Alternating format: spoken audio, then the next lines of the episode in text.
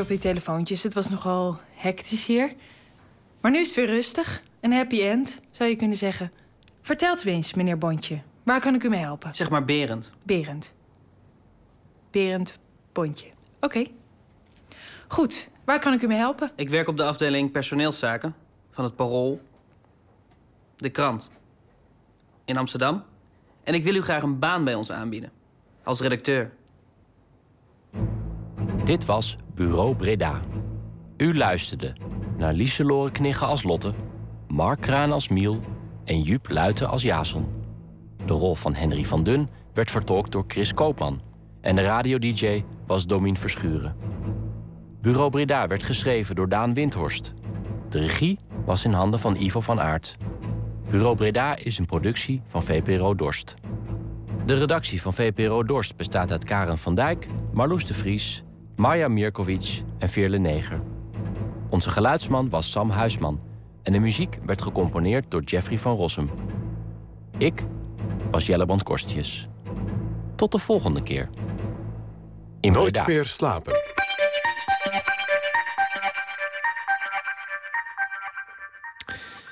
U luistert naar Nooit meer slapen op Radio 1 van de VPRO. Rianne Meijer is bij mij eh, te gast. Zij eh, debuteert met haar roman De Onverschrokken Lafaard. Daar gaan we het eh, zo meteen over hebben. We gaan eerst helemaal terug naar het eh, eh, begin. De Anna-files, voortgekomen uit een blog die je hebt geschreven. Jij ehm, had anorexia. Ja.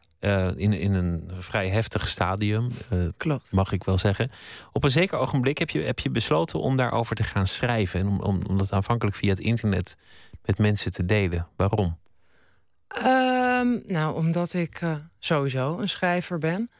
En omdat ik dat voor mezelf wel een prettige... Het was een hele rare, nare periode.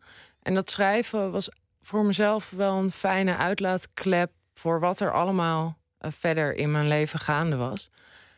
En ik ben nooit echt iemand geweest... Ik heb nooit een dagboek bijgehouden voor mezelf. Ik schrijf eigenlijk altijd alleen maar voor een publiek. Ehm, en toen der tijd werd er een nieuw weblog opgestart. De Jaap heette dat toen, dat heet nu de Post Online. En ja, daar kende ik mensen. En zo is dat ja, toen eigenlijk tot stand gekomen. En ben ik dat gaan doen. Je beschreef gewoon hoe het met jou ging. Je beschreef hoe de therapieën eraan toe gingen. Je beschreef iets over de, de achtergrond van hoe die ziekte ontstaan zou kunnen zijn. En je schreef Klopt. ook heel erg over het straffe zelf opgelegde regime van, van eh, verhongering eigenlijk. Ja. Ja. Zo, zo simpel eh, eh, was het. Wat waren de reacties? Want dan, dan begeef je je eigenlijk in het, het moeras van het wereldwijde web. Nou ja, ik was daar. Eigenlijk waren de reacties over het algemeen eh, best wel goed.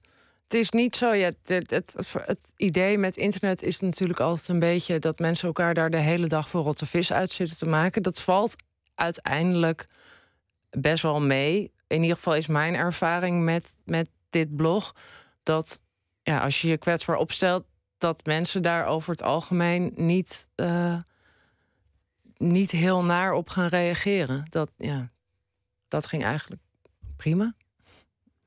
Het, het mooie aan het internet, want, want die kant is er natuurlijk ook ehm, dat je aan de ene kant anorexia-patiënten kunnen alle methoden om zichzelf nog verder te, te verhongeren, alle technieken om te verhullen dat je anorexia hebt. Je kunt alles wat je nodig hebt om, om in jouw manie van, van vermageren door te gaan, kun je vinden op het internet. Er zijn Ja. hele, hele blogs waar mensen uitwisselen. Aan de andere kant is het natuurlijk ook voor de mensen die ervan afkomen, of de mensen die ervaring hebben, of mensen die willen weten hoe het eigenlijk zit, is er ook van alles te vinden.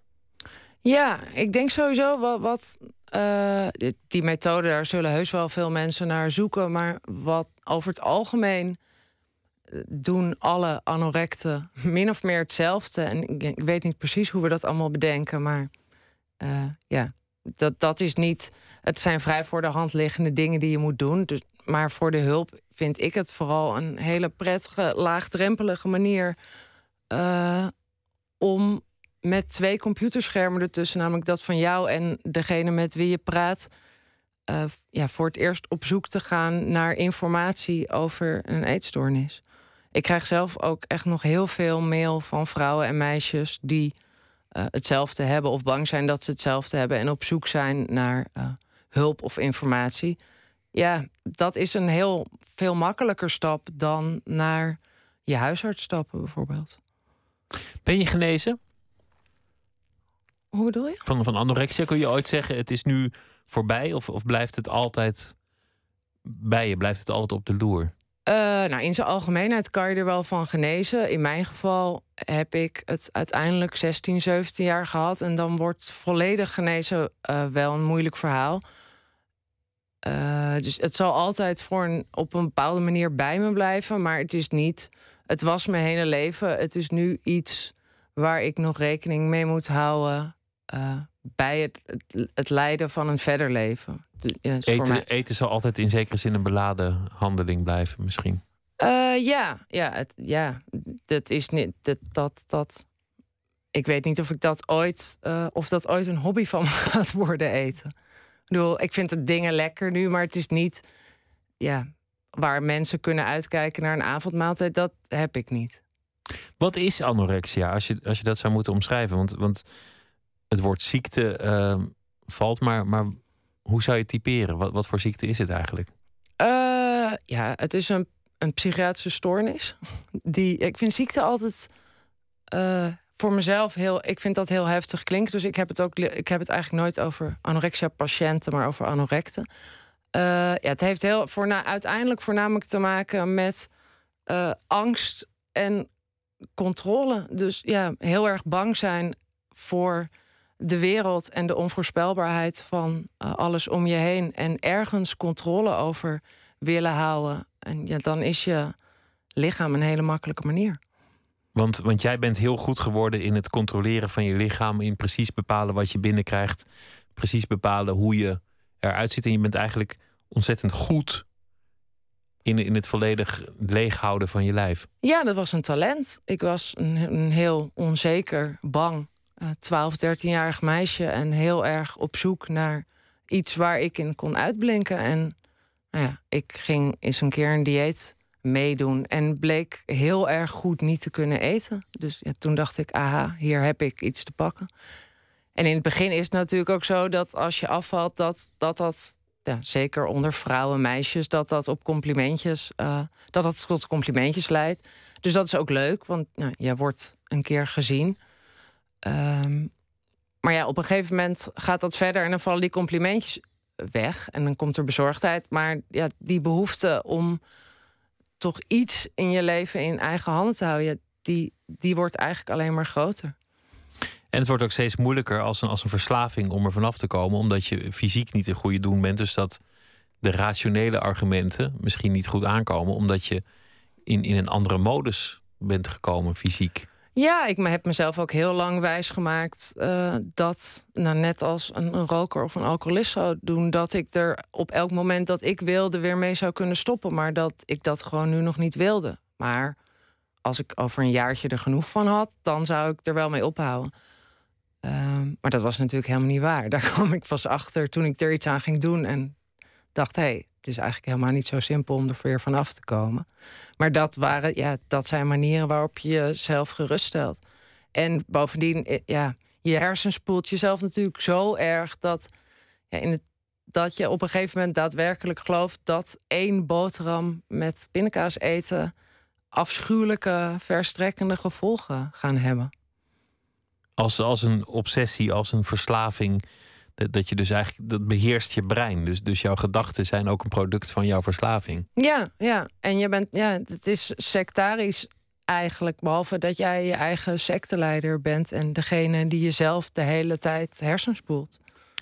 De blog uh, kreeg heel veel lof en werd uiteindelijk ook opgepikt door Prometheus. En werd een, een, boek dat ook heel veel uh, aandacht kreeg, uh, de Anna-files. Ja.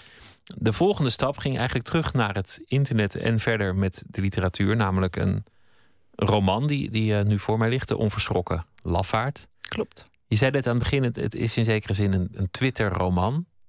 Waarom, waarom vond je dat gegeven zo fascinerend om, uh, om een roman over te schrijven? Uh, nou, ten eerste omdat ik dus zelf een vrij fanatiek gebruiker ben en dat het iets is wat ik goed ken. En ja, dat is schrijfprettig. Uh, maar ook omdat ik zelf heel erg van het medium Twitter hou. Um, en er over het algemeen nog steeds wel een beetje het beeld is van sociale media dat mensen daar heel asociaal van worden, terwijl dat helemaal niet mijn ervaring is. Uh, dus ik vond het leuk om dat gegeven en die kennis te gebruiken om ja, dat in een boek te verwerken. Ook omdat het eigenlijk verder binnen literatuur tot nu toe vrijwel volledig buiten beschouwing blijft. De typische reaguurder, zeg maar het, het, het archetype van, mhm. van, de, van de, de, de trieste donder die onder een valse naam zit te schelden op, op het web, die heb je eigenlijk als hoofdpersoon genomen. Ja.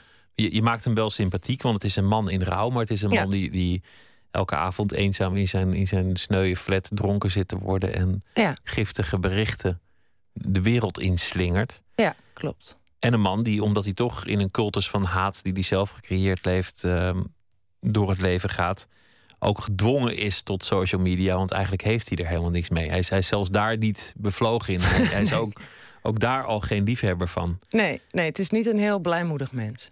Dat vond ik ook geestig, omdat iedereen tegenwoordig moet iets met Twitter. Je, je kunt het zo gek niet bedenken. Elke sociale verzekeringsbank heeft wel een paar medewerkers. Want we moeten iets met Twitter. Ja, want wat dat betreft wordt het natuurlijk totaal overschat. Ik bedoel, inmiddels worden er op het NOS-journaal tweets voorgelezen alsof dat serieuze nieuwsberichten zijn. Ja, als je uiteindelijk gaat kijken hoeveel mensen er nou echt in Nederland uh, fanatiek gebruik van maken, is dat een fractie van de bevolking. En ja, is het niet zo dat, dat, dat je daar nou uh, per se uit kan halen wat, wat de gehele Nederlandse bevolking denkt? Ik bedoel, maar het is een gedachte die heerst bij, bij het nieuws. Ja. De NOS is degene die ons het nieuws hoort te brengen. Maar de NOS kijkt op Twitter om, om te weten wat het nieuws is. Dus, dus daar zit een soort gekke taakverdeling in eigenlijk. Ja, we moeten nog maar eens om de tafel gaan zitten wie nou ook alweer het nieuws aan wie vertelde. nou ja, ik heb liever dat de NOS mij het nieuws vertelt dan dat dan ze op mijn je...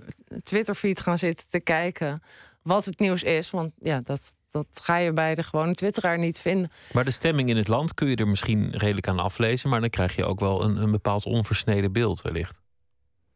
Uh, ja, hoewel het, een aanzienlijk gedeelte van de twitteraars zit daarop met hun eigen naam en hun eigen foto op. Dus dat zullen geen mensen zijn. Ja, die mensen hebben ook gewoon een baas en een kennissen en een sociale omgeving. Dus oh, die zullen zich wel redelijk gedragen. De, meestal de, de, echte, de echte haat en de schelpartijen komen natuurlijk van, uh, van gekkige anonieme accounts met ja, waar onduidelijke types achter zitten. Dolfijntje 74 of, uh, of uh, Hollands geman. Of, uh, of ja, dat heel veel mensen met honden-AVA's. Ik weet niet precies wat dat is. Een, een AVA, dat is je, dat is je foto. Ja, dat is je foto op Twitter. Ja, heel veel mensen die, die, daar een, die een hond hebben en een Nederlands vlaggetje. Ik weet ook niet precies wat voor mensen dat zijn.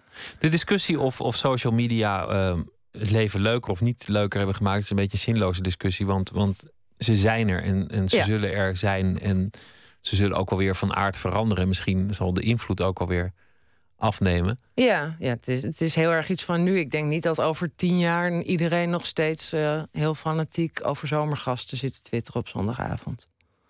Nee, zelf ben ik uh, onlangs uh, van een etentje weggelopen omdat ik in een restaurant zat en op een gegeven moment iedereen aan tafel in zijn smartphone zat. En toen dacht ik, ja, weet je wat, flikker op, ik ga gewoon lekker naar huis. Hebben ze het gemerkt? Aanvankelijk niet, tot ik ah. ze allemaal een appje stuurde. Jongens, ik ben er vandoor. ik heb wel mijn rekening netjes betaald, zo ben ik ah. dan ook alweer. En dat vind, ik, dat vind ik wel jammer dat iedereen altijd in zijn telefoon zit. Dat je nooit een keer meer bent waar je bent, want je bent op meerdere plaatsen tegelijk. Ja, hoewel het bij mij, bij mij persoonlijk en ook bij mijn omgeving. Ik heb veel, vrij veel vrienden die ik in een aantal gevallen zelfs ken via Twitter. En een paar jaar geleden was dat ook echt wel zo. Maar ik heb ja, op een gegeven moment gaat dat er ook wel weer een beetje af. Kijk, ik werk op het internet, dus overdag zit ik daar de hele dag op. En zit ik ook veel op Twitter. Maar ja, als ik iets anders aan het doen ben, ben ik gewoon iets anders aan het doen. En dan is die telefoon gewoon weg. Ik bedoel, ik zou ook niet weten wat ik in godsnaam nog op Twitter zou moeten vertellen als ik de hele dag achter die computer zat. Dan maak ik niks meer mee.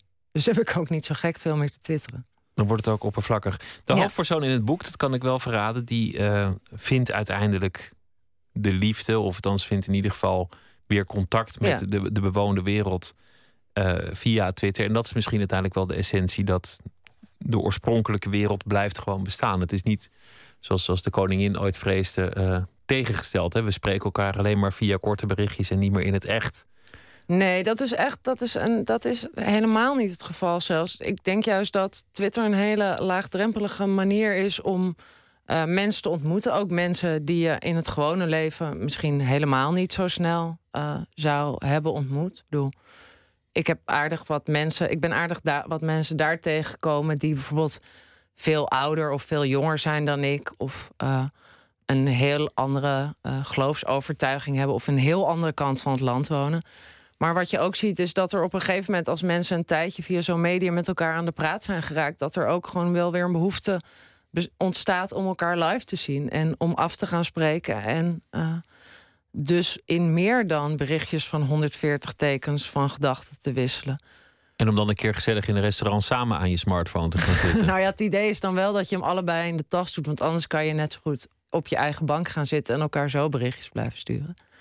Dus nee, ik geloof niet dat dat.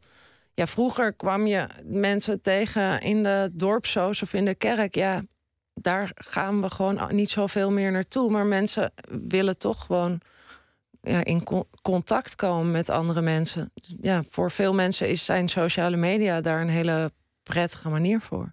Als literair gegeven eh, is het natuurlijk heel interessant, omdat mensen permanent meerdere gesprekken op meerdere locaties met elkaar voeren, omdat mhm. hele continenten verbonden zijn met elkaar die dat fysiek niet zijn. En, en dat maakt het als verteltrand heel erg interessant. Je hoeft niet iemand in een scène te plaatsen waar die met de ander spreekt. Of, of een telefoon. Nou ja, oké, dat, dat is dan al iets. Maar je kunt iedereen overal laten zijn. Ja, ja en toch met elkaar, uh, communicerend. Met elkaar communicerend. Ja. En toch ook helemaal niet, natuurlijk, tegelijk.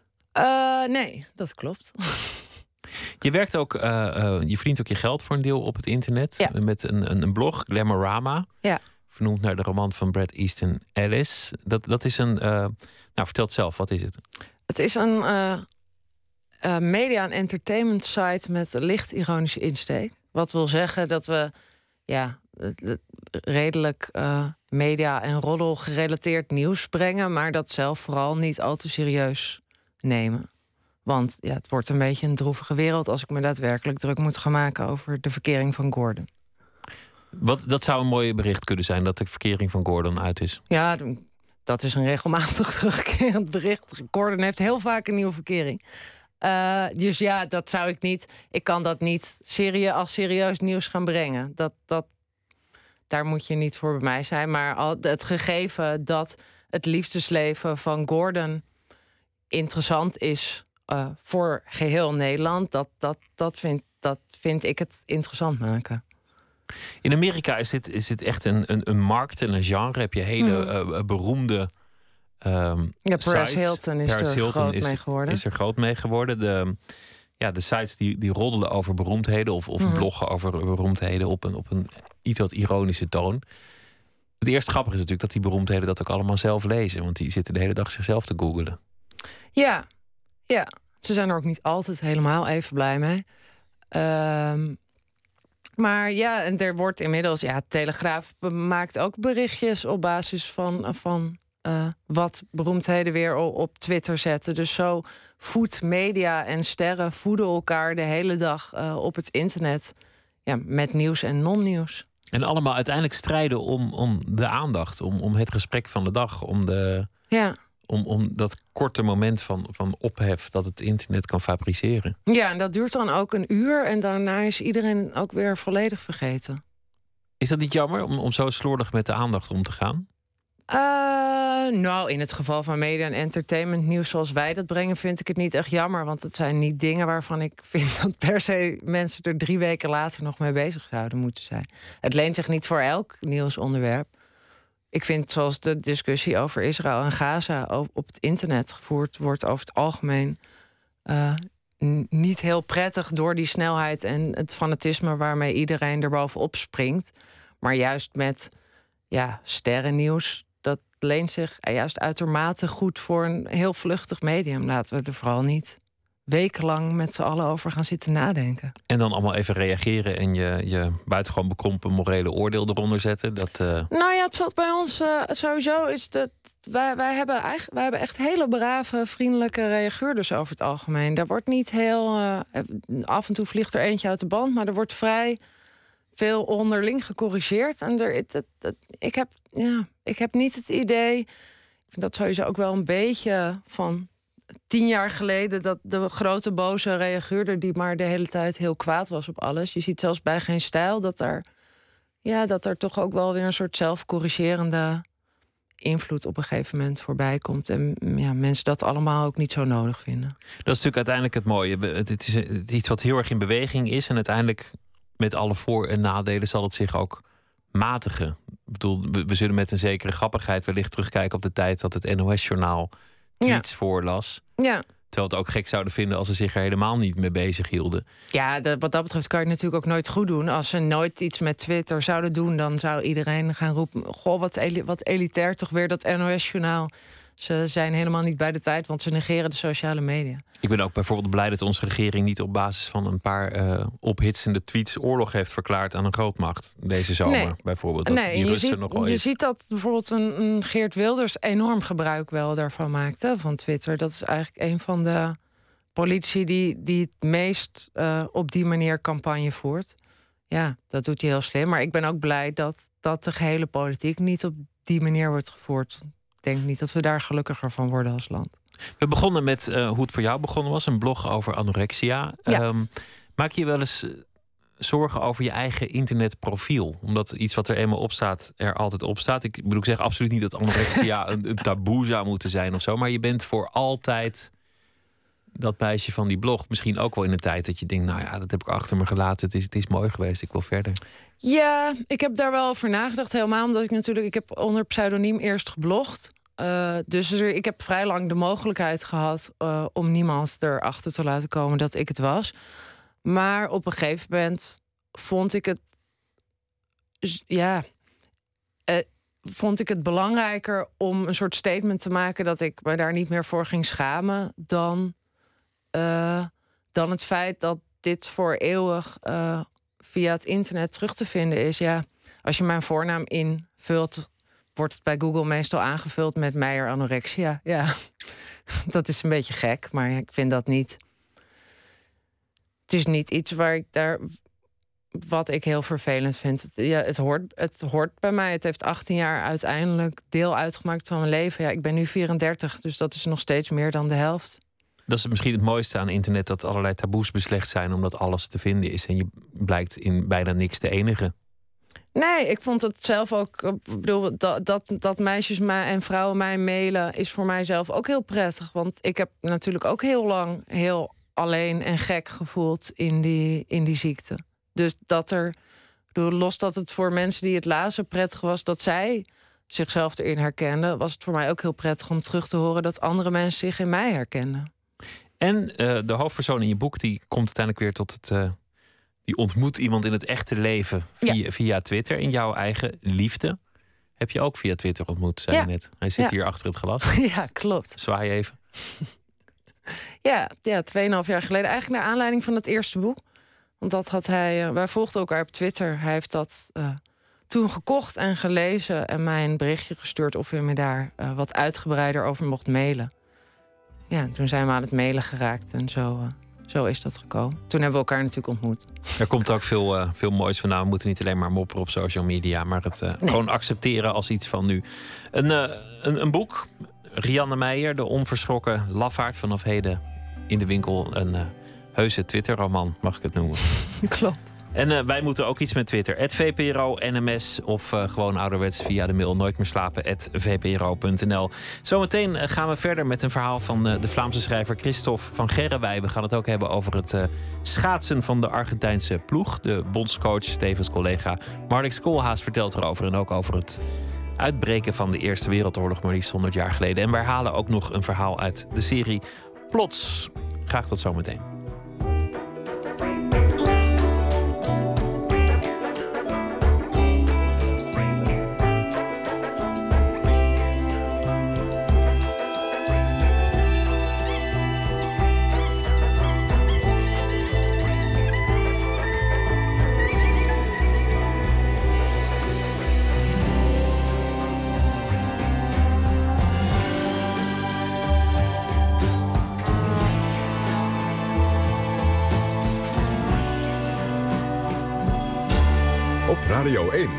Nieuws van alle kanten.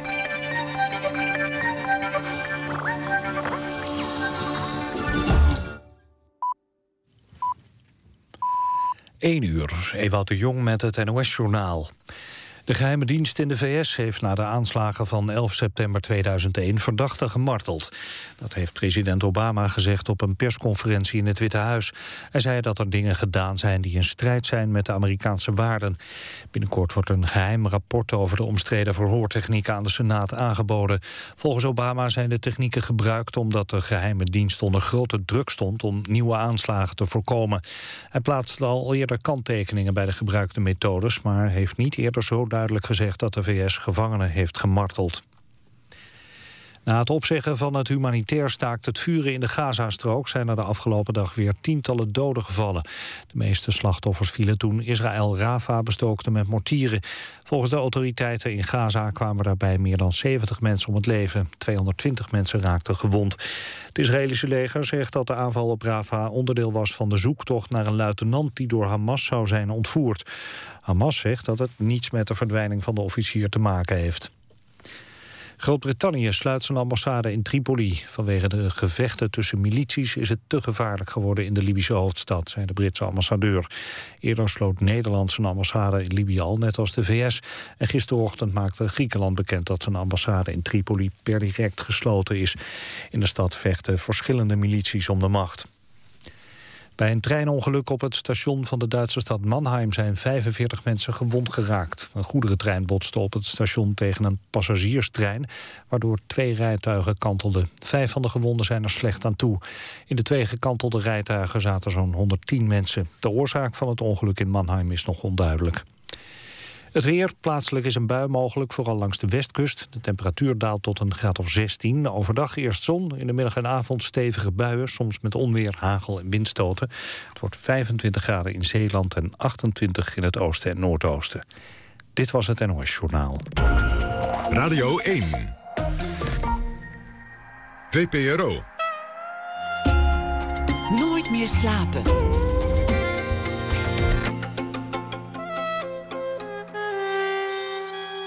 Met Pieter van der Wielen.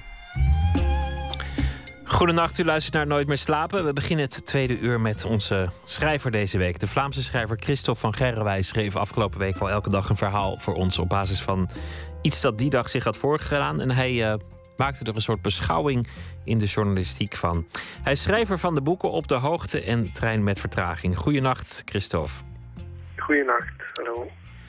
Je hebt het al gehad over eh, de televisie, over de krant, over Facebook. Morgen wil je het hebben over het medium van de radio. Maar ik ben uh, benieuwd wat je vandaag gaat doen, want dat wilde je gisteren nog niet verklappen. Ja, ik denk dat ik vandaag een uh, vreemd maar waar gebeurd verhaal zal vertellen... waarvan het eigenlijk per ongeluk... of later is gebleken dat het onterecht nieuws is geworden dat het eigenlijk uh, om een vergissing ging. Kijk, kijk, kijk, ho, stop, stop, stop. Christophe, uh, ik weet niet wat er met je aan de hand is, maar uh, dit is gisteren. Nee, oké, ik zit flauw te doen. Dit was de opname van gisteren. En ik heb kort voor deze uitzending Christophe gesproken met zijn verhaal van vandaag. Ik hoop dat het lukt om die netjes in te starten. Ik zie iemand al. ja, daar komt hij. We gaan het overnieuw beginnen. Christophe van Gerrewij, goedenavond. Je begrijpt dat ik heel uh, nieuwsgierig ben naar wat je over het medium radio te zeggen hebt. Ja, dat kan ik me voorstellen. Maar uh, tegelijkertijd is me vandaag toch weer iets overkomen. Dus het gaat wel over de radio, maar ook over een uh, voorval. Ik heb vandaag namelijk de trein naar Den Haag genomen. En terug tot in Gent. Had die vertraging, is een logische vraag. Ja. Hoeveel? Twee keer. Nou, ja, uiteindelijk viel het wel mee met de vertraging, maar uh, ik heb bijvoorbeeld tussen Rotterdam en Dordrecht op de terugweg een taxi uh, genomen. Dat, dat leek verstandig. Ik ben benieuwd naar je verhaal. Laat horen. Een stem weer klinkt op de trein, versterkt. Goedenavond, dames en heren. De meest actuele informatie volgt. Door een aanrijding met twee personen is er geen treinverkeer mogelijk tussen Rotterdam en Dordrecht. Een vrouwenstem, metalig, onverstoorbaar, zonder haperingen. De treinreizigers worden aangeraden om in Rotterdam Centraal een bus te nemen naar Rotterdam-Lombardije. Worden er tijdens de zomer meer wanhoopsdaden gepleegd? Tijdens een periode vol vakantie, vrije tijd, plezier, zon en amusement? De zomer. Grote verwachtingen, tijd in overvloed, opgeschorte routines, de uren van de dag vaak leeg en onbepaald en het contrast met mensen die het naar hun zin hebben is niet alleen groter, het lijkt misschien wel nooit te zullen afnemen. Hoe is dit alles op te maken uit één stem door reizigers aanhoord? Wat kan één stem tot uitdrukking brengen door een microfoon opgenomen, door luidsprekers versterkt verspreid en door talloze oren ontvangen? Meer dan feiten, inlichtingen, betreurenswaardig nieuws. Ook het geluid van mijn stem ontsnapt op dit moment aan mijn controle. Ik weet niet wie het aanhoort en ik kan onmogelijk inschatten wat mijn woorden teweeg brengen en wat mijn taal voor jullie betekent. Radio, live uitzending. Zo zingt Ian Curtis van Joy Division in 1979. Radio, live uitzending. Luister naar de stilte, laat haar weer galmen. De dingen die we geleerd hebben volstaan niet meer. Geen taal, enkel geluid, dat is wat we nu nodig hebben om liefde te synchroniseren met het ritme van de show en we zouden kunnen dansen. Liefde te synchroniseren met het ritme van de show. Ja, dat was dus nog steeds uh, Joy Division. Ah, op Ik die heb, manier. eh, ik dacht dat je, dat, je, dat je vooruit liep op wat onze luisteraars op dit moment wellicht aan het doen zijn. Eh, ja, wie weet, ik hoop het voor hen. Maar ehm, ik heb, eh, het is een heel mooi en denk ik wel bekend nummer van Joy Division, ook een beetje mysterieus. Het heet Transmission en eh, het gaat, denk ik, over een radio-uitzending en over iemand die s'nachts naar de radio luistert en daar bepaalde dingen van verwacht. En dan uiteindelijk in het refrein zingt hij op het einde alleen nog over eh, dansen terwijl hij naar de radio luistert. Een eh, mooi liedje van eh, Joy Division. Christophe, dank je wel voor je verhalen deze week. En eh, veel succes met je, met je volgende werk. Ik noem nog even de titels van je, van je vorige boeken. Op de hoogte over de liefde en trein met vertraging. Over een trein die steeds op hetzelfde traject dezelfde vertraging heeft. Een herkenbaar gegeven, denk ik, voor de meeste mensen. Dank je wel en een hele goede nacht.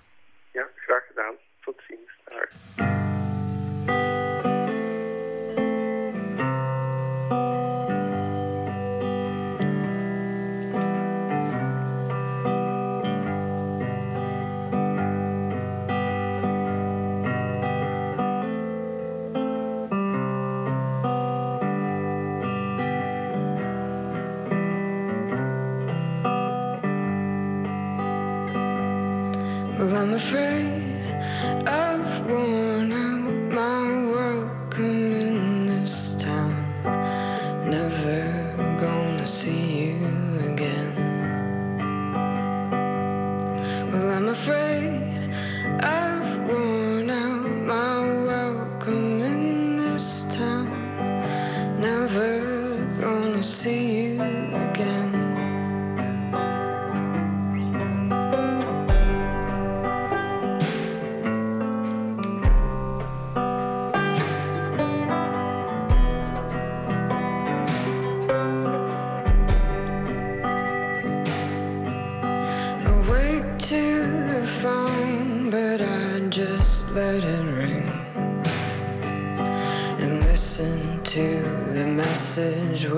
you.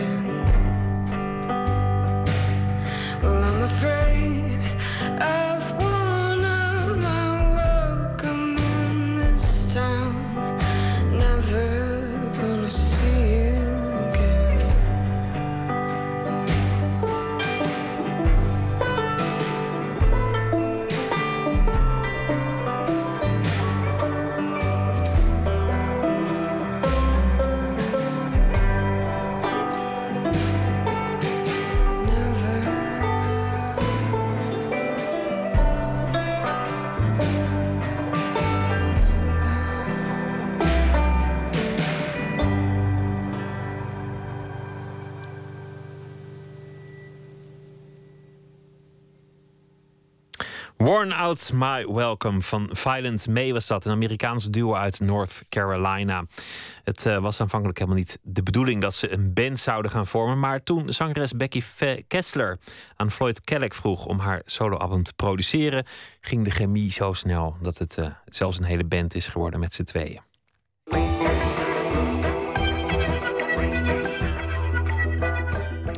Alida Dors kreeg in 2011 een beurs van het Nederlands Fonds voor de Podiumkunsten en het Amsterdams Fonds voor de Kunsten. Een jaar later won ze de prijs van de Nederlandse Dansdagen en ze danste met grote sterren als P. Diddy en Usher.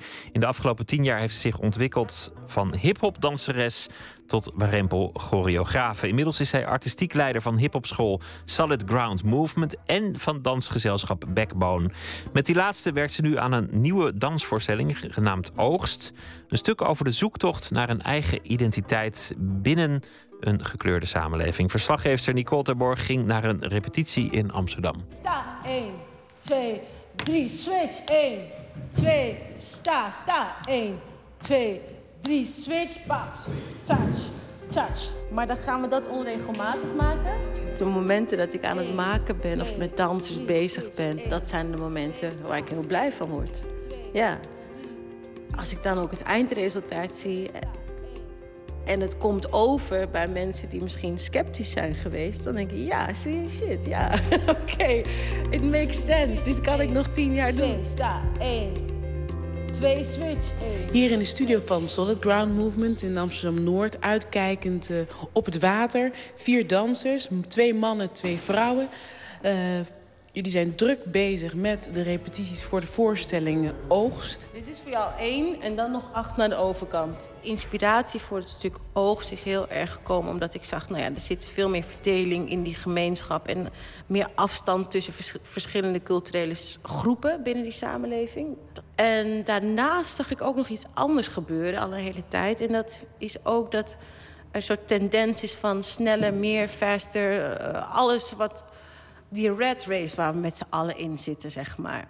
En ehm, dat dat ook een hele hoge tol eist aan, aan ons als mensen.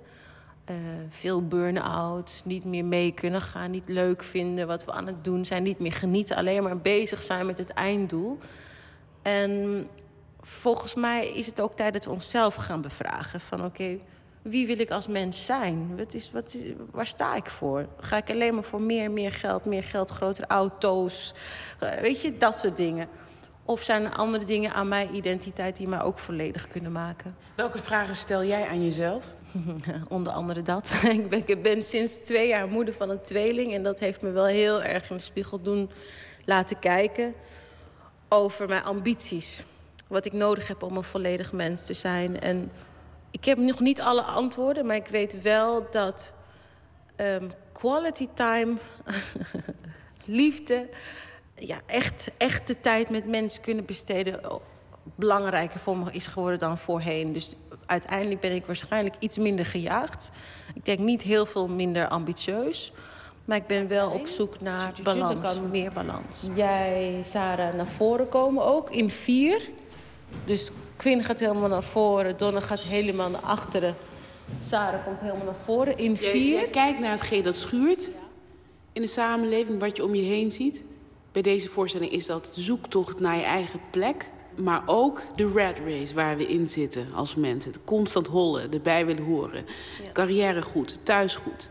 Dat is hetgene wat je hebt gezien. En hoe, hoe zie je dat terug in je eigen leven dan? Ik zie in mijn eigen leven namelijk ook die spanningsvelden. Weet je, dat ik eh, dus nieuwe moeder ben en dat wil je goed doen. Maar ik heb ook nog de grote liefde voor eh, en ambitie om verhalen te vertellen. En dan middels dans in mijn geval. Dus mee te doen aan maatschappelijk debat. Je wil geëngageerd blijven. Ondertussen heb je allerlei verplichtingen die daarbij horen als je mee wil doen.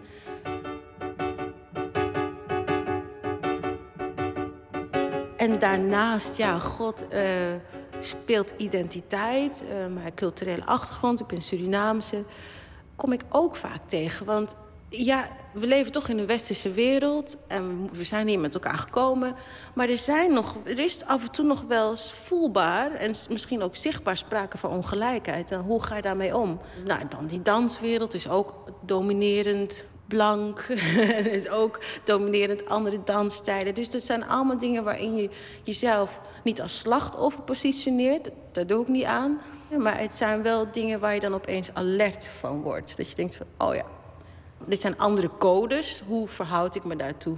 En ben je erachter hoe jij je daartoe moet verhouden?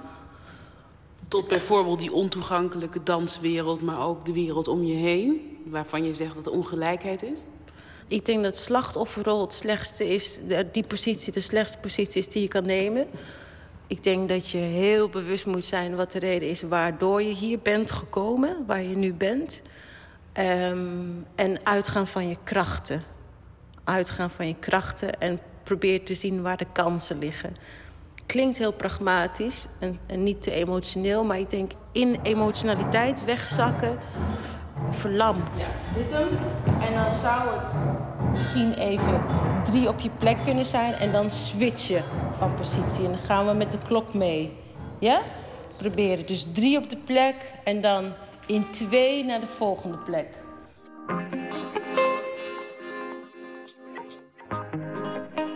Als ik het over de, over de dans heb, dan denk ik, eh, dan zie ik een landschap waar ruimte is voor meer diversiteit.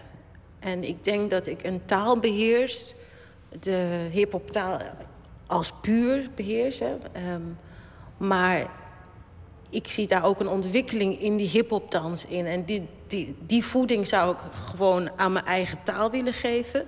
En doordat ik die voeding aan die hip-hop dans geef, denk ik dat ik iets nieuws kan toevoegen aan, dit, eh, aan het palet van de danswereld. Dan, dan zit mijn kracht niet in het nadoen van iets anders, maar dan zit het uit het verdiepen van iets wat ik heb.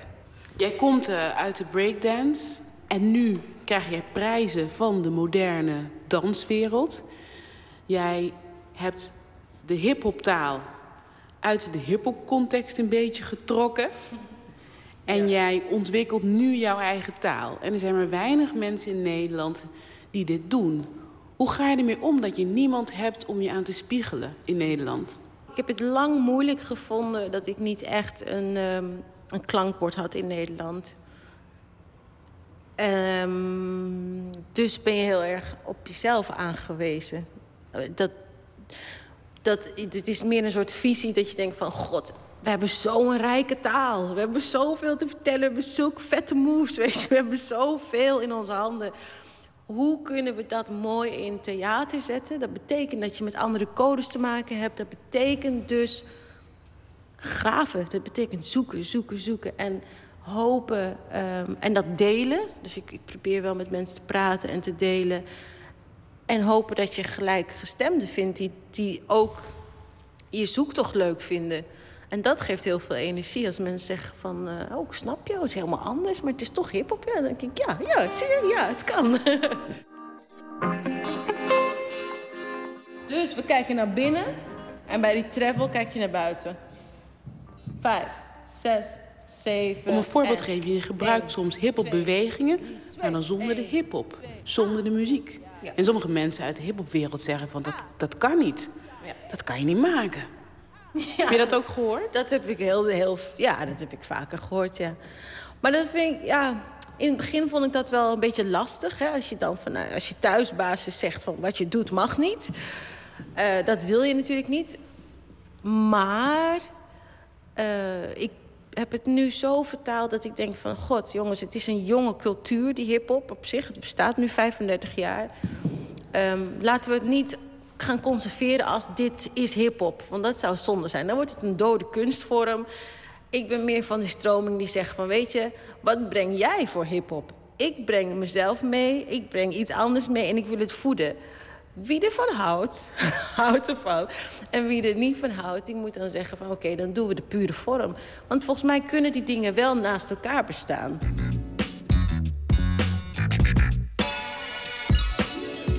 Een handtekening van mij begint toch wel te worden dat ik probeer... ehm, als je voor je ziet, de battles van de dans, van de, van de hip-hop of breakdance... dan zie je veel, veel bewegingen en veel bravoer en eh, spektakel, laten we het zo zeggen. Wat ik probeer te doen is de spanningsboog van die battle uit te smeren over een langere periode. Een battle is één op één, 30 seconden jij, 30 seconden ik. Dan hebben we al een lange spanningsboog. Als ik dat nou probeer uit te smeren, die energie over, laten we zeggen, vijf minuten en of tien minuten. En zo probeer ik een voorstelling te bouwen. De- daarnaast probeer ik ook de bravoer weg te halen. Dus echt naar de vorm te kijken. Zonder dat patserige wat er soms bij komt. Gewoon, en dat is niks negatiefs. Want dat deed ik ook en ik vond het lekker. En dat gaf me een goede uitloper. Maar gewoon het, de spektakel weghalen, de bravoer weghalen.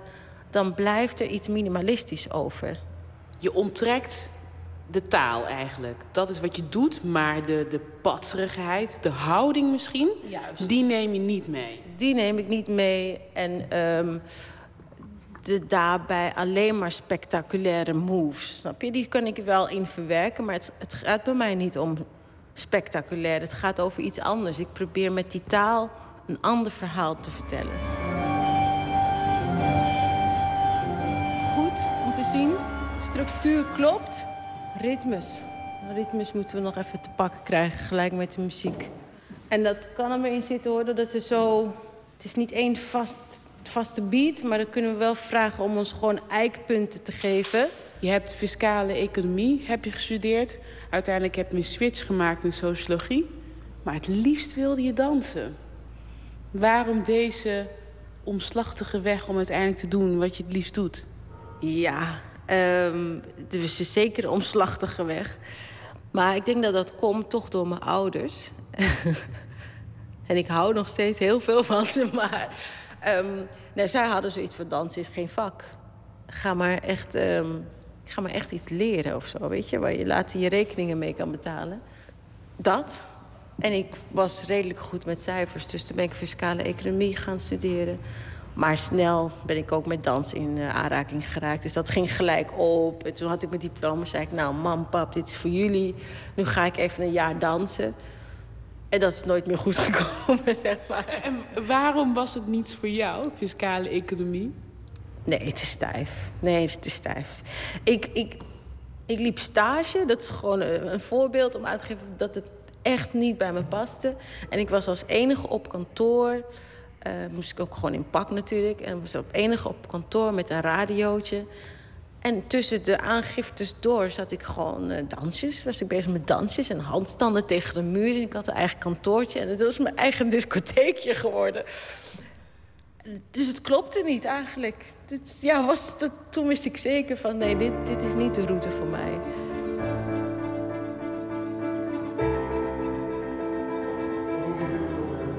Dit is voor jou één en dan nog acht naar de overkant. Vijf, zes, zeven, go. Drie jaar geleden kreeg je een belangrijke beurs van het Nederlands Fonds eh, Podiumkunsten en van het Amsterdamse Fonds voor de Kunsten. om aan de slag te gaan. En dat heb je gedaan. Je hebt de prijzen gewonnen. En jouw droom, hè, dat was, of dat is, jouw dansgezelschap, hè? Backbone. Ja. Eh, hoe gaat het nu met deze droom? Want het, is, het gaat niet makkelijk in de kunst en cultuur. Nee, het is een hele spannende tijd in de cultuur. Dus dat is. Maar het gaat eigenlijk wel goed met die droom. Hij is in beweging en ik heb, ik heb ook veel, eh, veel kalmte, moet, mezelf tot kalmte moeten manen. Omdat het is een proces, weet je. je kan, het is niet meer een tijd van dansgezelschappen met acht, negen dansers die elke dag voor je werken en samen het onderzoek met je aangaan. En dan uh, vier voorstellingen in het jaar maken vanuit een gezelschap. Dus dat, dat, die tijden, dat is, dat is nu uh, best wel voorbij. Er zijn weinig gezelschappen. Maar ik denk dat het toch nog wel nodig is dat er een hip-hop gezelschap in Nederland is of een, een gezelschap wat vanuit de hip-hop-taal experimenten aangaat, omdat dat er nu nog niet echt is. Nee, in acht pakken we deze. En dan stop je gewoon niet helemaal in de punt. Vijf, zes, zeven, go. 1, 2, 3, 4, 5, 6, 7, stop.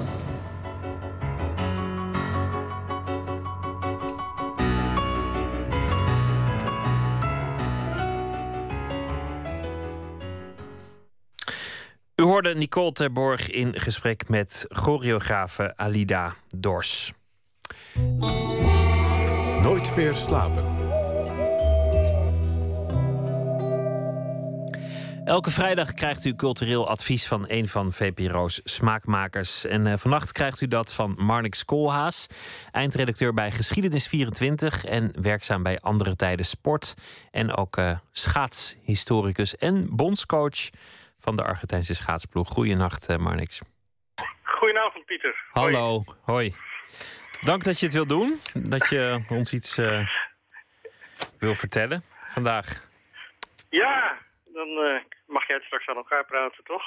Zo doe ik het. Ik, uh, we zitten een beetje op hete kolen, de, begrijp ik. Dat snap ik. Dus, dus we gaan gewoon meteen beginnen. Ja, goeienacht, Pieter. Ja, hier is het zomer, hartje zomer. Dus niet misschien de tijd om aan uh, schaatsen te denken, maar voor jou is het altijd tijd om aan schaatsen te denken. Vertel. Nou ja, als, als bondscoach van de Argentijnen is het uh, nu eigenlijk mijn winterseizoen. En uh, toevallig hoorde ik uh, eergisteren dat de winter eindelijk heeft toegeslagen in Argentinië. Zelfs een nieuw record van min 18 graden in El Calafate. Ook is er helaas een pak sneeuw bijgevallen. Maar mocht het zo doorgaan, dan uh, ga ik volgende week wel daarheen. Want dan moeten we natuurlijk het Argentijns kampioenschap uh, gaan organiseren. Ja, want jij bent uh, bondscoach van, van de Argentijnse schaatsploeg. Hoe gaat het met die ploeg? Uh, nou ja, redelijk. We hebben nog steeds geen kunstijs bij hem, behalve een uh, openlucht uh, ijshockeybaantje. Dus het is ja, vooral natuurijs wat we moeten gebruiken. En de global warming slaat ook daartoe. Dus we zijn afhankelijk van moeder natuur en van een goede winter. Maar als het zo doorgaat, dan komt hij er nog voor ons deze winter. Dus komende weken. Je hebt me ooit verteld hoe je werd begeleid door een witte condor schaatsend op de hoogvlaktes in Argentinië. Dat was een prachtig verhaal. Hoe is het vandaar verder gegaan dat je uiteindelijk daar zelfs bondscoach bent geworden? Nou ja, uh, ik, ben, ik heb ooit een Argentijn hier uh, naartoe gehaald om hem uh, te laten schaatsen. José Fazio. Hij heeft het ooit gehaald tot 25e geworden bij het wereldkampioenschap sprint. En daarmee was ik tegelijkertijd bondscoach. Daar kon ik niet omheen. Dat was geen sollicitatie, dat was een verplichting. En ja, dat ben ik tot op de dag van vandaag gebleven. Er is nog steeds geen opvolger. Een eervolle baan, toch? Ja, uiteindelijk. God, elk jaar proberen we toch een paar Argentijnen uh, naar Europa te halen om aan de kampioenschappen mee te doen. En dat lukt uh, tot, tot, nog toe uh, nog steeds goed. Een ander groot onderwerp deze zomer is het, dat het 100 jaar geleden is dat de Eerste Wereldoorlog uitbrak. The Guns of August heet het beroemde boek van Barbara Tuckman. Dat, ja, dat is deze maand, augustus, 100 jaar geleden. Um... Ja, kan je je voorstellen dat vandaag, 100 jaar geleden, de, de mobilisatie in Nederland werd, werd afgekondigd? Oftewel, gisteren moesten 200.000 man onder de wapenen.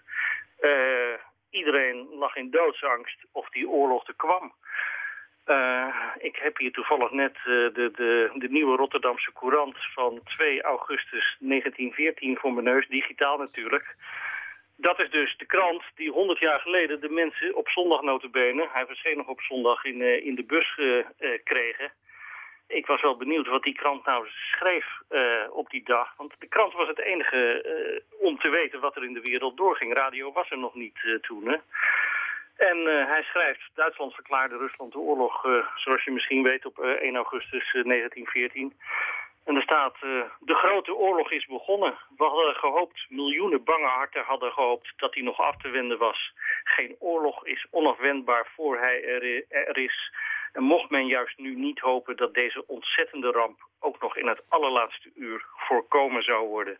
Dus ja, op dit moment eigenlijk, precies 100 jaar geleden, was duidelijk dat die grote oorlog, zo werd hij in Nederland ook genoemd, er kwam. En dit is, dit is heel interessant wat je nu zegt, omdat er vaak is gezegd over die dagen in augustus 1914.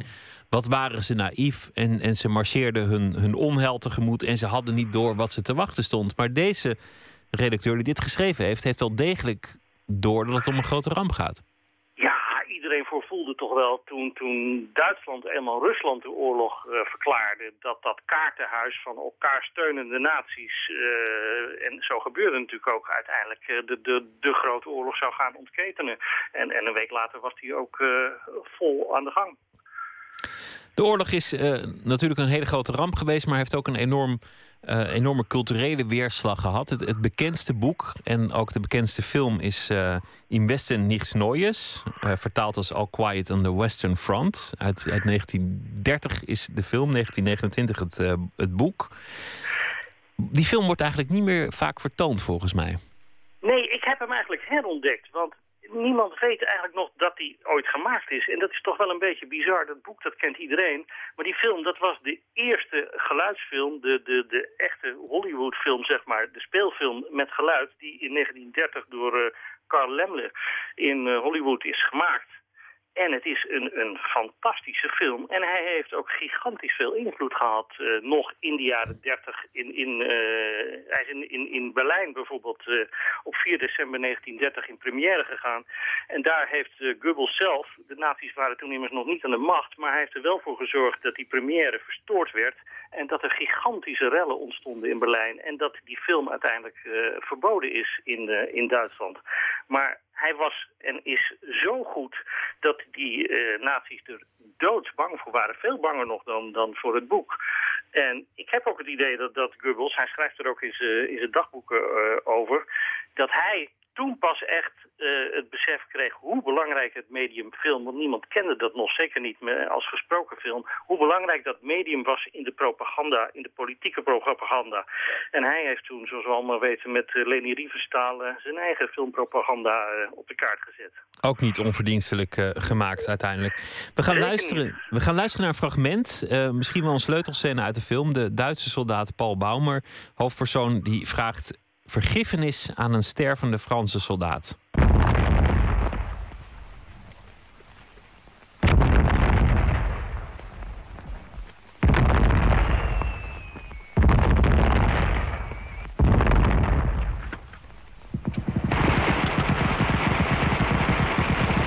You know I can't run away. That's why you accused me. I tell you, I didn't want to kill you. Tried to keep you alive. If you jumped in here again, I wouldn't do it. You see, when you jumped in here, you were my enemy. And I was afraid of you. Een, eh, een fragment. De, de nazi's die waren heel erg eh, tegen dat boek. Of, en ook tegen de, de, de film eh, vooral. Wat zou er eigenlijk zijn gebeurd? Heeft het nog uitgemaakt dat, dat Goebbels en zijn consorten dat verstoord hebben? Nou ja, dat weet je natuurlijk nooit. Ik, ik hou erg van de what-if eh, history. Eh, maar als je ziet wat mensen over die, die, die film schreven... En, en het was een medium wat niemand kende... en het was zo levensecht... Want kijk, er waren wel filmbeelden van, van de oorlog... maar dat waren allemaal hele brave beelden. De, de oorlog echt in beeld brengen, dat kon niet. Eigenlijk is het een beetje omgekeerd. Hè? Wat, wat toen documentairefilm was... dat liet eh, ja, de, de, de, de nette kant van de oorlog zien. Je zag eh, keurig netjes eh, soldaten opgepoetst op een rijtje staan. Maar wat er werkelijk gebeurde, dat zag je niet. En dat kon alleen in een speelfilm verbeeld worden. En dat deed Lemle fantastisch met, met die film. Je kan de scènes terugzien op de website van ons eh, Geschiedenis 24. En ja, dan snap je wat voor impact dat gehad moet hebben toen. En hoe wanhopig en fanatiek die naties er ook tegen gevochten hebben om die verboden te krijgen. Te zien dus Eh, op, eh, op eh, Geschiedenis 24. Eh, de herdenking van 100 jaar geleden uitbreken van de oorlog. En hierna zullen nog heel veel herdenkingen volgen, denk ik. Namelijk 100 jaar geleden de slag bij de Marne, 100 jaar geleden de, de slag bij de Somme, 100 jaar geleden oh man, je Passendalen. wil niet weten wat we de komende weken allemaal voor ellende langs gaan eh, zien komen. En jaren. Het wordt vier jaar herdenken, denk ik. Ja, zeker. En vier jaar alles weer teruglezen en alles weer terugkijken. Want dat vind ik toch wel het meest fascinerende. Hoe mensen dat toen beleefd hebben. En hoe, hoe ook in Nederland die vier jaar, die doodsangst dat die oorlog zou overslaan, eh, hier eh, langs gegaan is. Want we denken allemaal dat die Eerste Wereldoorlog aan ons voorbij is gegaan. Maar bijvoorbeeld het, het, het boek van, van Remarque was in Nederland, is in, Neder- in het Nederlands als eerste vertaald buiten Duitsland. En was meteen een gigantisch succes. Die film ook heeft zalen volgetrokken, heeft maandenlang gedraaid. Dus eh, wat dat betreft leefde die Eerste Wereldoorlog in Nederland wel degelijk. Marnix Koolhaas, dankjewel en een eh, hele goede nacht voor nu. Insgelijks. Na het vorige album The People's Key waren we Bright Eyes een beetje uit het oog verloren. Het eh, oude punkgroepje Desaparecidos werd wel opnieuw tot leven gewekt. Maar verder eh, bleef het stil rond de bandleden van eh, dit eh, groepje. Maar nu is alles anders, want Connor Oberst, dat is de man achter het fenomeen Bright Eyes, die heeft een plaat uit. We gaan luisteren naar Connor Oberst met Night at Lake Unknown.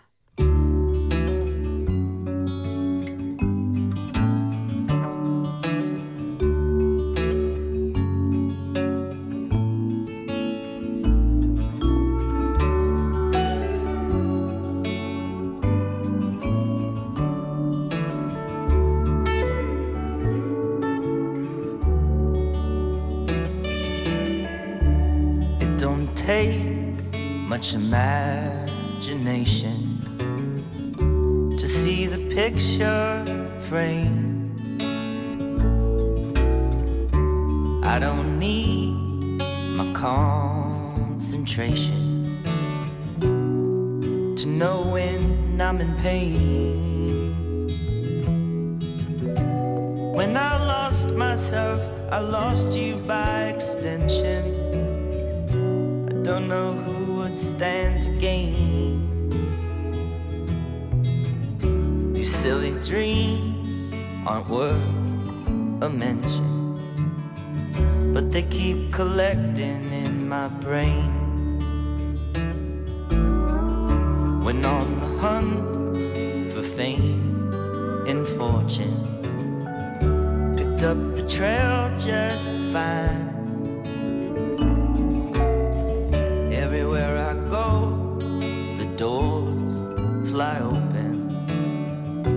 But I won't out once I'm inside. When I break my heart, I know that yours gets broken. I just wish that kept me in line. But I can't live outside the moment and it keeps leaving me behind. Leaving me behind.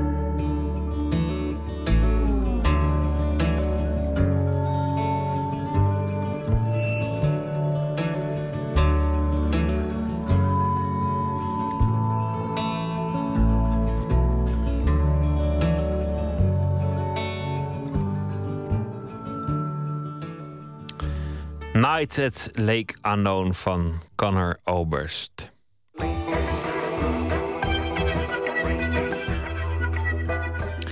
Deze maand herhalen we verhalen uit het eh, programma Plots, dat zich specialiseerde in wonderlijke, doch waar gebeurde verhalen.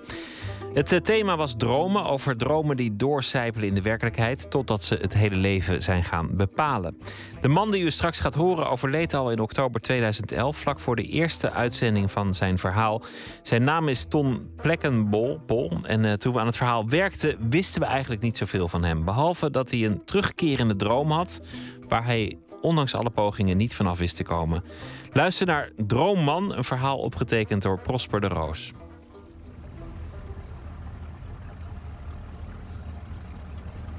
Ik ruik de geur van natte hond. Vieze, weeën, natte hond. Het is vochtig. En in de eerste instantie denk ik van... goh, als ik al geen astma had, zou ik het nu krijgen. Ik hoor klotsen van het water rond de boot. Ik sta achter in die boot en ik vraag me af... wie heeft mij hier naartoe geparachuteerd? Hoe kom ik hier? Wat doe ik hier? Ton heeft elke nacht dezelfde droom. Elke nacht droomt hij zichzelf in een precies dezelfde omgeving. Op een bootje, ergens op een rivier. Als ik ging slapen, dan belandde ik op een rivier. En ik zat op een boot. Een doodzaaie boot. Hij was van hout met eh, een houten dek. Het was gewoon een soort in elkaar gevallen gat. Hij kwam aan de voorkant. Hij liep dus vanaf de zijkant. Dan liep hij langzaam ook omhoog. Versmalde zich naar punt toe. Een soort banaan. Een soort banaan, ja. Banaan. Denk maar aan een banaan.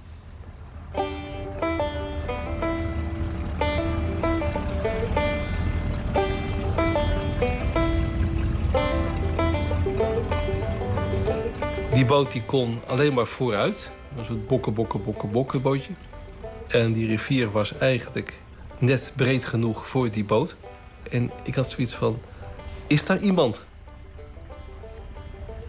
Ik zag om me heen alleen maar bos. Ik hoorde de eerste maand geen vogels. De tweede maand kreeg ik geluid. En ik beweeg me ook niet. Hè? Dus normaal heb je common sense. Dat je daar staat. Dan denk je van, nou ja, ik grijp het roer maar eens of zo. Maar het kwam ook niet in me op. Om dat te, te gaan doen. Ik stond daar. En dat was elke nacht opnieuw op die boot. Bokken, bokken, bokken, bokken, bokken, bokken.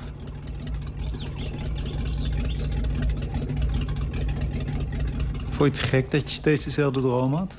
De eerste tijd was dat niet bewust. Het kwam niet in me op. Eerst had ik zoiets van, ja, baan van de dag. Ik werk hard. Uh, ik vergeet dat weer de volgende dag. Dan zag dat weer weg. Na een, paar, na een week of twee werd ik me bewust van... dit, er is iets geks wat ik herinner aan... Een soort herhaling was het. Een herhaling van iets. Ik had een herhalingsgevoel. Nou, met een week of drie. Toen begon ik langzamerhand te zien van dit heeft... Dan ging het ook heel snel. Toen ik me eerst bewust s'nachts van... dit gaat dus weer nergens heen vandaag. Vannacht. En ik begon het vervelend te vinden. Ik had zoiets van... en ik weiger nog langer in mijn droom om nergens heen te gaan. En ik dacht, wat voor bedoeling dat ook heeft... nou is het genoeg. Nou ben ik het zat. En wat voor dingen heb je geprobeerd om er vanaf te komen? Iemand had me ooit verteld dat je prinskoeken moest eten voordat je ging slapen. Dan had je een beetje gevulde maag. Dus ik ben, dus ik ben koeken, gaan, ik, eh, koeken gaan eten. Ik heb uh, uh, vitaminewater ervan overgehouden. Ja, je gaat gewoon allemaal dingen doen. Dat je denkt van, nou ja, dan ben ik misschien rustiger of anders of zo. Maar het werkte niet? Nee, helemaal niet.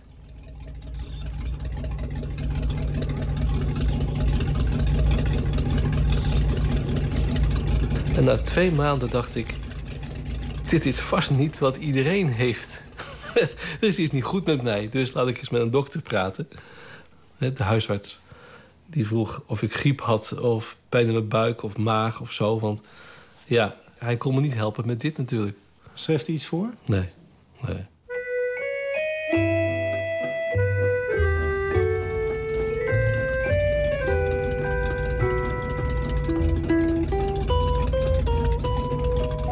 Na twee maanden.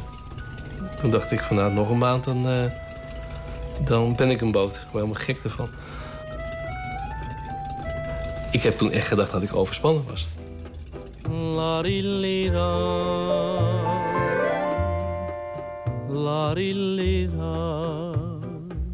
Wat was het eerste moment voor jou?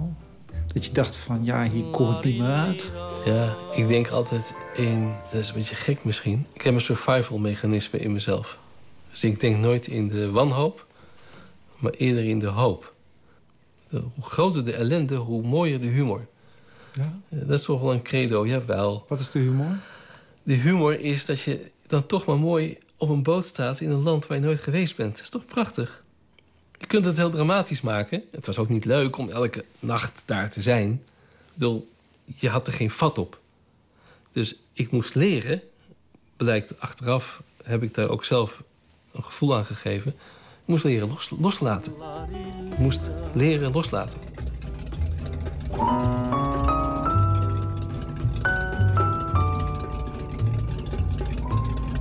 Ik ontspande ook wel. Eerst niet hoor, maar toen ik eenmaal berustte en losliet, toen ontspande ik wel.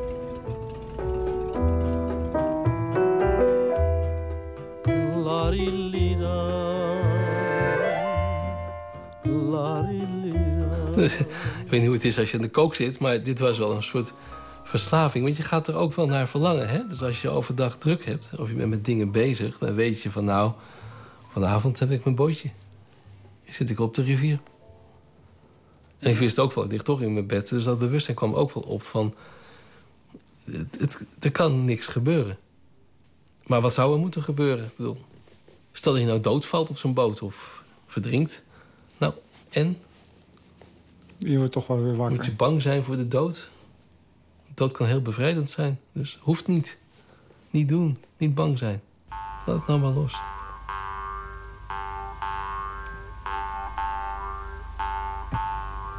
De droom duurt uiteindelijk drie maanden. Zo onverwachts als hij is gekomen, zo is de droom ook ineens verdwenen. Vond jammer dat de droom weg was? Ja, tuurlijk. ik wou naar mijn boot. ik wou naar mijn droom. Kom nou. Ik wou naar mijn water. Waar was mijn jungle? In één klap alles afgenomen. Niet eens een beetje. Helemaal niks meer. Totdat ik uh, in uh, vorig jaar, november 2010, weer op de boot stond. Hé, hey, kijk nou eens. mijn boot is er nog. En mijn, en mijn rivier, wat veilig. Veilig. En nu was er een kleine variatie in het decor. Aan de kant, aan de oever, aan de zijkant van de rivier... stond een blanke man naar me te zwaaien. Hij had een heel raar safari-pakje aan. het was net alsof je in een komische film zat. Wat deed je? Je zwaaide terug. Ja, je komt voorbij, iemand zwaait naar je, zwaait terug. Dus alsof het doodnormaal was. En dat duurde ook weer een paar dagen zo. Maar er gebeurde dus helemaal niks. Hè. Ik kwam steeds weer op hetzelfde punt voorbij... en hij zwaaide op hetzelfde punt naar mij. Nou, en dan wordt het uh, heel scary, bizar wordt het nu. Op een gegeven ogenblik stond ik op een receptie ergens. En daar kwam een man naar voren. Die, werd er gewoon, die was niet geprogrammeerd of zo, maar die mocht even iets zeggen. En die vertelde over een project. En dat ging over Surinaamse geneeskunst. Geneeskunst overleverd uit Suriname. En gezondheid vanuit preventie. En niet om uh, als je ziek bent pas iets aan je gezondheid te doen. En hij ging daar staan. En toen ik dat verhaal begon te vertellen, ging mijn rug prikken. Ik kreeg zoveel prikkels op mijn rug. En ik werd sensationeel. Ik dacht, Ton, het lijkt wel of je verliefd wordt op die man. Weet je wel. het is krankzinnig. En ik stond te kijken en het ging niet om die man. Het ging om zijn verhaal. En ik ben dus door de menigte heen uiteindelijk op hem afgestoven. En gezegd van ja, luister, je vindt me waarschijnlijk helemaal gek. Maar ik wil weten wie je bent. En waar dat verhaal vandaan komt over Suriname. Vertel eens. Nou, en toen begon hij zijn verhaal te vertellen. Pakte een brochure. En er stond een foto bij die verhalen over alternatieve geneeskunde. En die foto van de man die daar in Suriname mee begonnen was. Die foto, dat was de man die naar me heeft staan zwaaien. Maar hij, hij stond daar uh, gewoon op die foto, zijn gezicht. Ik herkende hem gewoon. Dat was hem. En toen besloot ik op dat moment... nou ga ik naar Suriname.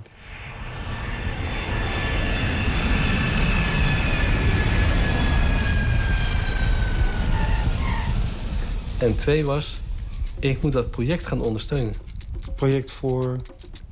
Uh, alternatieve gezondheidszorg En niet om eh, als je ziek bent pas iets aan je gezondheid te doen. Heb je iets met de gezondheidszorg? Ja, dat wel. Heel veel. Als kind was ik altijd al ziek. En ik heb zelf nog een echtgenote met een spierziekte. Dus ja, dat, dan zit daar wel genoeg in. Ja.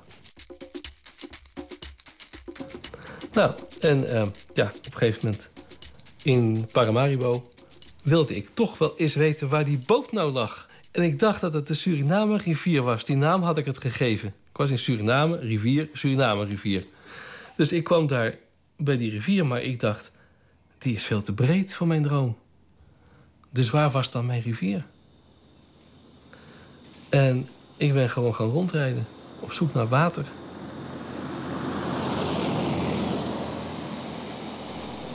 En op een gegeven moment ben ik daar... eh, gewoon op mijn gevoel, intuïtie... heb ik mijn auto op een gegeven moment aan de kant gezet. Ik ben even gaan rondkijken. En daar heb ik mijn riviertje gevonden. In Quatta, als je naar Quatta rijdt... daar stroomt een heel klein riviertje. En de boot? Die lag aan de zijkant. In, in allemaal zooi en, en rommel en rietachtig. Het lag er zo. En ik herkende het als mijn boot. Ik heb hem gevoeld, aangeraakt, want ik wou toch wel eens weten hoe hij nou voelde. Hè? Dus dat harde van het hout. Eh, klotsen van het water hoorde ik nu ook. Maar ik heb daar gewoon even gestaan.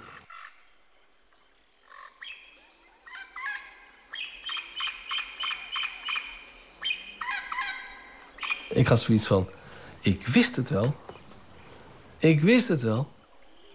Ik ben niet gek. En de man uit je droom? Ik heb op een gegeven moment was er een bijeenkomst daar, op de laatste avond van mijn verblijf. En daar zou hij komen spreken. En ehm, hij was er niet op. Hij was verhinderd. Zou je hem durven zeggen dat hij in jouw droom voorkomt? Ja. Zou ik ook het eerste zeggen. Van, weet je dat? Maar je hoopt natuurlijk op wat antwoorden. Ik beloof je één ding. Ik ga hem nog zien.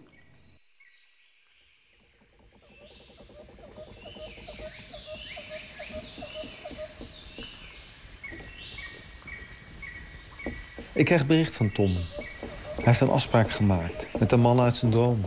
En hij vraagt of ik meega om de ontmoeting op te nemen. Maar het loopt anders. Als ik een dag voor de ontmoeting mijn spullen bij elkaar pak... word ik gebeld door de secretaresse van Ton. Ton is onverwachts in zijn slaap overleden. Eén dag voordat hij de man uit zijn droom zou ontmoeten.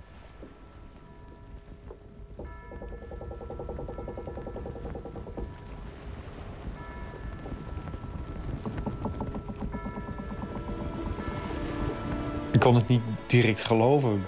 Tom was een man vol energie, eh, positief, ehm, begin 50. Dat is het laatste waar je aan denkt. Ik zoek contact met de man uit Toms droom. Arnold heet hij. Hij woont in het oosten van het land en is aan het gezondheidsproject verbonden... waarvoor Tom naar Suriname is gegaan. Ik maak een afspraak met hem en vraag naar de ontmoeting die hij met Ton zou hebben. Ik zou inderdaad Tom woensdags eh, ontmoeten. Maar helaas, die nacht daarvoor is hij dan onverwachts eh, overleden. Maar wist je dat hij over jou gedroomd had? Nee, dat wist ik niet eh, van tevoren. Absoluut niet, nee. En wat dacht je toen je hoorde dat jij in zijn droom voorkwam? Eh, Mijn eerste reactie was, hé? En ik heb mezelf ook een paar keer eh, in de handen moeten knijpen. Wat, wat overkomt mij nu? En dan denk je, wat, wat, wat, wat is er hier in godsnaam allemaal aan de hand? Hoe bedoel je? Ik ken de boot. Ik, eh, ik heb erin gezeten. Het is een, eh, een geel-blauwe houten boot.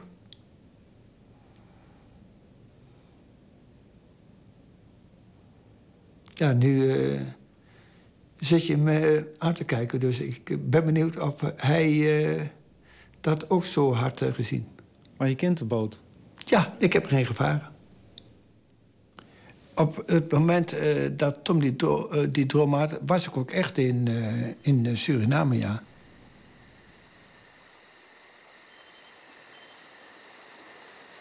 Zijn droom is in feite één, één op één werkelijkheid. Drie keer op diezelfde boot eh, gestaan. Ik ben ook weer nu eh, afgelopen week weer langs het punt gevaren... met diezelfde houten boot. Ja, en dan was je echt eh, stil. Dan denk ik dat we elkaars reisgenoten zijn geweest. Dus ook Ton heeft diezelfde reis naar binnen gemaakt.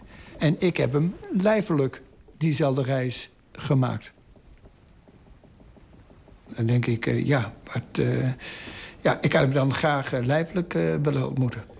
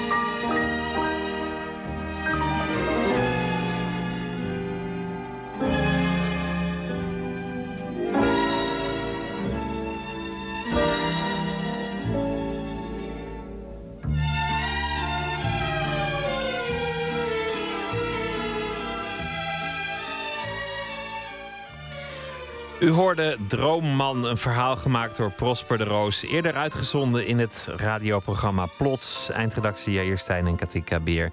Meer eh, van die verhalen over dromen, nachtmerries en eh, andere gebeurtenissen... via de website vpro.nl slash plots.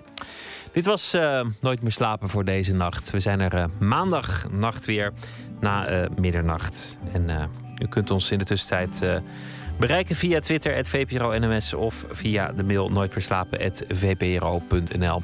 Zometeen eh, is de VPRO eh, terug op deze zender met... eh, Woord, Floortje Smit presenteert nog tot het ochtendgloren. En daarin gaat het over overleven. Hoe doe je dat eigenlijk? Waarom zou je? En wat voor verhalen zijn er eigenlijk nog meer te vertellen over overleven? Allemaal dingen uit het rijke radioarchief. Veel plezier daarbij. Ik wens u een vrolijk weekende en een goede nacht.